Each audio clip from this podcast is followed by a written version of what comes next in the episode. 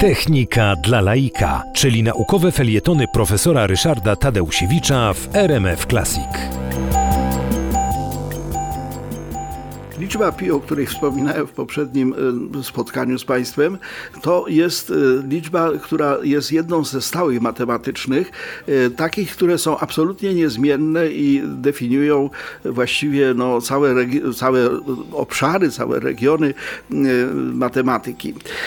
Wartość liczby pi, przypominam, jest to stosunek obwodu do średnicy każdego koła, zawsze taka sama jest ta wartość. Ta wartość liczby pi pierwotnie była określana przez Babilończyków i oni uważali, że to jest trzy, dlatego że zastępowali koło sześciokątem, no i to się wtedy zgadzało. Natomiast Archimedes w III wieku przed naszą erą wziął się za to porządnie i zaczął budować 96-kąty opisywane na kole i wpisywane w koło.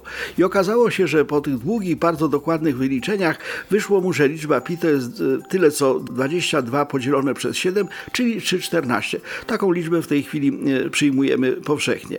Natomiast był uczony, e, który zmarł w 1610 roku, nazywał się Ludolf van Kollen i on przez całe życie dążył do tego, żeby wyliczyć jak najwięcej cyfr tej liczby pi, która, jak powiedziałem, nigdy się nie kończy. I wobec tego e, skończył życie na 35 cyfrze. Natomiast zadziwiająca rzecz związana jeszcze z liczbą pi była związana z piramidami.